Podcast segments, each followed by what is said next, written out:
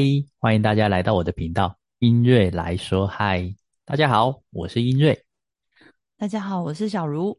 诶，我们在上一集的时候有分享陈大正老师的潜意识沟通课程二里面的，呃，我们总共要分享六个主题。那前一集分享了巫术人、正念以及算命相关的讨论。那我们这一集要来分享的是梦的解析。集体创作跟回顾生命线。那英瑞，我想问一下，我们第四个要分享的就是梦的解析。那这个部分它有什么特别的呢？好，那首先先提一下，这个梦的解析来源是来自于呃弗洛伊德哦。大家如果上网查的话，其实可以查到很多的元素啦。哦。那其实大森老师就是把它。呃，比较简化一点的去做一个分享。那其实第一点就是要好好记住梦嘛。那刚好我就记性比较不错，然后有记下我那时候的梦，啊，就带到了课堂上，请同学请同学帮我解梦，然后看看他的梦的状态到底是什么样的组成这样子。那先说一下我的梦，我的梦是在教室里面考两张考卷，哦，就是分别是英文考卷跟中文考卷。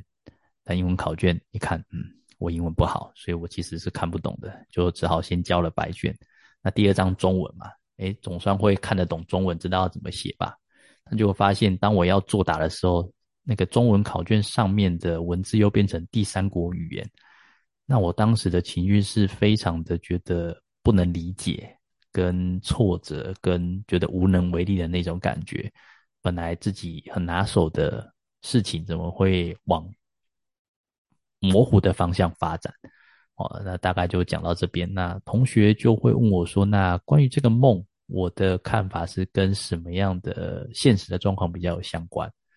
就是对于我的工作了，所以大家会觉得说我的工作可能压力比较大一点，所以希望我就放宽心之类的，不要去想太多。哦，是。”所以梦的解析就是你把梦记下来，然后同学们在课堂上就是帮你解解解梦这样子。对，没错。OK，那这对你有什么？就是我们学会这个梦的解析有什么好处或帮助吗？有，真的我意想不到，就是天上掉下来的礼物。就在下一堂课梦的解析完的下一堂课，老师刚好说：“哎，请大家呃送礼给你身边的朋友们，哦，是同学们。”结果我意外得到了两个同学的礼物。我一个同学是说：“我觉得你工作真的很辛苦，压力真的很大，我给你十万块的现金，让你好好的放松。” 那第二个同学是说：“我我我也觉得你真的很辛苦，因为我给你这二十万的这个全年的礼券，我让你好好的呃为你的业绩加油啦。”所以这两位同学如果 有听到我这张录音，我真的非常谢谢你们给我力量跟支持，我觉得很意外，也很感动。也很有趣，想不到自己呃展示了脆弱，竟然得到了一份，得到两份啊，呃很特别的礼物，大概是这样。是，所以以后你跟客人带看签约的时候，就会 讲一下你的梦，是吗？想要看看能不能博取客人的同情，是，这就是你学梦的解析的心得，是吗？OK，好，那我们来分享第五个集体创作。集体创作是一个什么样子的好内容呢？嗯，它其实也是算小组的一个练习啦，就是在跟同学加我就五人一组，然后花二十分钟的时间去街上捡破烂，真的捡破烂，那捡破烂，然后再捡一些捡一些东西可以回去创作就对了。对，创作什么呢？在这个 B 报纸上面创作有关于生命的蓝图，跟对于生命的意义是什么？哦，那接下来我们这就花了又花了三十分钟讨论嘛，做一个整合啊，大家就发挥自己的想象力，好不容易弄好了，结果老师突然说暂停，我们换组啊，换一样是换五个人站在我们的这张这个生命蓝图上面，加油添醋，创造了他们想要的创造。哇，好可怕！当然，别人这样添油加醋，我们也去别组添油加醋嘛。是，所以老师。站在旁边看我们对别人生命添油加醋，都会觉得说：“同学，你们真的太客气了，不要客气啊！”嗯，老师讲完随手你看在桌上有什么可以创作的，就是拿了一团卫生纸，然后就用了白胶这样粘上去，帮别人的生命创造了更多的 卫生纸。好可怕！这让我想到婴儿在那边把卫生纸抽抽抽抽了整个房间，然后妈妈的脸都绿掉的那种感觉，就是你的蓝图，然后被突如其来的东西给破坏了，这样子。对，然后添油加醋完十分钟之后，又回到自己的那个组别，所以接下来就换成。头痛的时刻了，我们要对着那张纸开始在做自己的诠释，就说：哎，别人对我们的生命做了这么多的行为跟动作，那我们要怎么样赋予它意义感？哦，这个是特别重要的。嗯，对，大概就是这样的一个过程。然后最后还要上台发表。哦，所以就派了那个最会油嘴滑舌、舌灿莲花的你上去讲，是吗？所以要把。原本的创作，然后又被别人介入的一些创作，然后重新诠释，就是每一个人都要去重新诠释、重新去看待这个被介入的一个生命蓝图，这样子。那你觉得在这个创作中，你的感受跟你的学习或是你的发现是什么呢？嗯，我觉得先说创作的这个感受好了，就是老师有提到说，其实大家对于别人的生命是不是特别大胆的？敢，嗯给建议或者给一些想法，就特别加很多的东西跟元素上。是，所以我们人生应该是对自己的生命负责，那那要对别人的生命不用负责嘛，所以就敢给很多的东西或者给很多的建议，这是老师的一个发想。那我关于自己的看法，我是有两点啦。第一点就是我发现我在对一个生命创作的时候，第一个想法是我先站在一个旁观者的角度。先观察别人是怎么做的，嗯哦，有点半被动的方式，而不是说哦，我想要做什么做什么做什么，哦，这个是我自己对自己的看法，有点类像比较抽离的看待生命的方式，哦，那再来第二个是我发现可能有学生心理的同学都很人都很好，都很 nice，只要提大家提什么意见，都会有那种被包容、被接触的感觉。哎，你觉得这个好不好？大家说嗯好，这个很棒。然后，而且我还想跟你参与一起创作的一个过程，所以这就是我自己在参与集体创作的体验上的一个发想，就是我很抽离看待生命。第二个是有学过身心灵的人，对于别人的包容度真的会有很大的提升。我也有学身心灵，我在外面对人家。的包容度也很大，但回家对自己的小孩就 指手画脚，说出来，就这个这个不对，这不行，没有没有百分百的包容啊。但是我觉得学生心灵有让自己的包容的那个弹性有变大，就是呃会真的知道说让对方去学习跟成长。那至于你刚刚提到的第一点，就是你觉得你在集体创作的时候是比较抽离的。那以我对你的了解是，呃，我觉得你是一个需要别人先建构一些呃基准，或是建构一个典范之后，你比较知道要怎么去呃跟随，好，再怎么去添加自己的想法。那有一些人他就是习惯从他他可以从零到有，就是他是那种打打前锋。呃，有创造的人，所以他会先创造一个可能是一个稿本或草稿出来给人家，然后让别人去改。那我们两个其实组合也就是这样，就是我是我是一个可以从零到有的人，然后你再去把它优化。我觉得那是每一个人的个性不同。那正因为个性不同，所以在集体创作的时候才能够创造出一些，嗯，融合大家众人的意见，一起去完成一个作品。然后这是。我我我我听到你的东西的一个回馈，那我们最后一个第六个是回顾生命线。那什么是生命线呢？嗯，好，老师的这套做法就是先呃找出两个点，第一个就是出生点嘛，哦就是零岁，到最后你自己定一个你觉得大概几岁会死亡的点，我是自己定九十九岁，九十九岁 活很久是，OK，然后把。起啊，头跟尾抓出来之后呢，接着就是开始找出你自己对于生命比较有感觉的那些点。哦，那有岁数是吗？对那个岁数，就比如说你几岁发生了什么事情，那这个心情可能是比较荡的，那就是往下画。那如果这个时间点、这个岁数，它的时间点是比较开心的，那就是画那个点画比较往上。所以接着最后把线连起来之后，会变成是一个上下有波动的类似心电图的概念。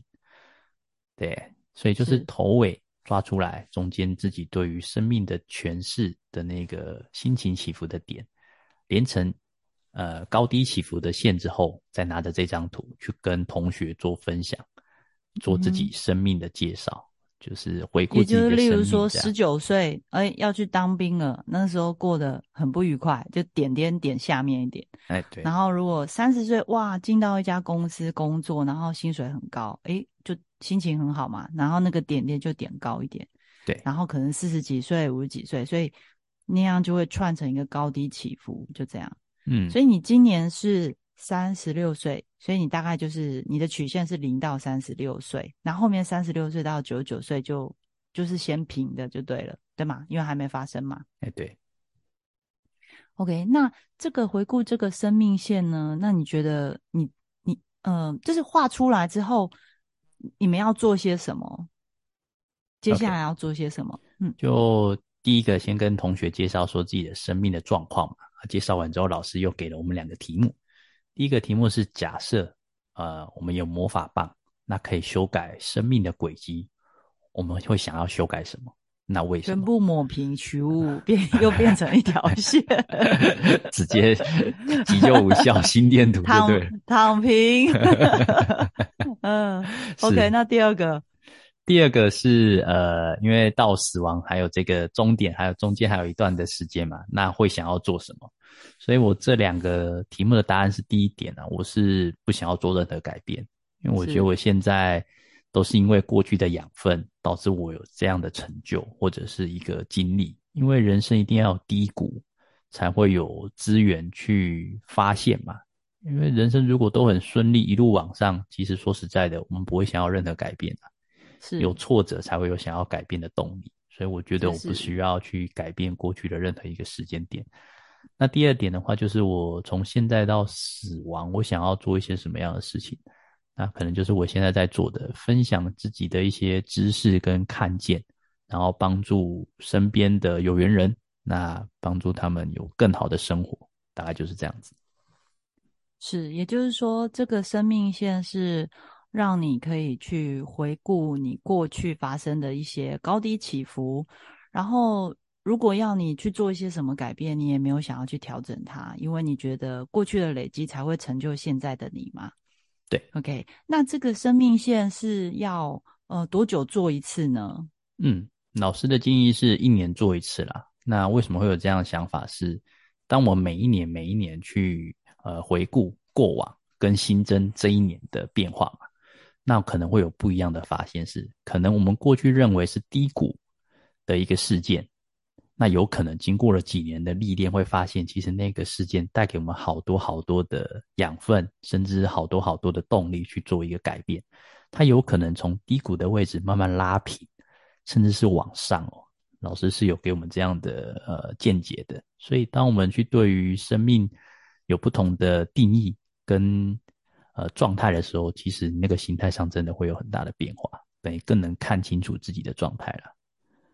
好的，那我们这一集就分享了呃后面四五六好三个主题，那包含梦的解析，好集体创作，还有回顾生命线。那最后我想要问英瑞的是，上完老师这十二堂课之后。你觉得你在你生活上有什么变化不同？不管是呃信念上的，或是行动上的，你觉得有什么很大的改变吗？我觉得是感受上更被打开了。对我印象非常深刻的是，我在上了大正老师的这门课第三堂还第四堂的时候，我突然进去教室会有一种感觉，是老师是一种能量场，会发光。那我会听课听到一半，会想要对老师做一个五体投地的膜拜的那种动作。是那呃，我有那种感觉的时候，哎，我突然觉察了，我就想到，哎，怎么会这样子？我就突然想到老高呃前几集有提到那个阿米这本书，那里面书中有提到一个概念是，其实我们想要膜拜神佛啊，或者膜拜一些呃比较有能量的东西，其实我们不是在膜拜它，我们是膜拜自己内心的那个神性。是。那我看到这段话的时候，其实我就又想到前呃前几年我有去上安妮老师的课，安妮老师有提到，其实我们在瑜伽里面要拜的是自己内心的那个神，哦，内心的那个最高能量什么之类的，有很多说法。那安妮老师比较想提到的是回到爱的源头，所以我发现我想要对大正老师做一个五体投地的感谢的动作的时候，我发现，呃，很是很谢谢大正老师让我呃感受到那个感动，因为当下的那个感动是全身会起鸡皮疙瘩，你是说不出来任何语言的，那你只是想要感谢前面的这个带领者。带我看见了这份美好，看见了我内心的那个神性。那以佛教来讲，也是你心中有佛，才会有那种感觉。所以我是非常谢谢大正老师对我的带领，所以我是非常感动的。那我没有办法用言语形容，我只能用行动来表示，大概是这样。是，没有错。当我们得到了一个很棒的善知识，或是遇到一个很棒的引路人。我们都会有一个，有有真的是一个很感谢的感觉，就是 因为像我们上集有提到非洲小孩，就是有种非洲小孩，然后来台湾生活，然后经过非常多有爱心的人、有智慧的人的教导，然后我们诶开了智慧的那种感动的感觉，对吗？对对对，没错，就是那种感动。好的，嗯，今天我们分享了六个主题，然后大正老师的潜意识课程二。呃，就在这一次的分享中结束了。那接下来我们也会去上生死疗愈课。是生死疗愈课上完之后呢，我们还会再跟各位分享。如果大家对大正老师的课有兴趣的话呢，我们会把他的课程连接放在资讯栏，那可以让大家去搜寻。那今天我们就分享到这边喽。好，谢谢大家，拜拜。以上就是今天的节目内容。希望今天的内容能带给你一些灵感跟力量，把人生过得更美好的灵感，或是让你生活更有力量。你有收获想跟我分享的，请留言给我。也希望听完节目后的你按下订阅，并分享我的频道给你身边的亲朋好友。我们下次节目见喽，拜拜。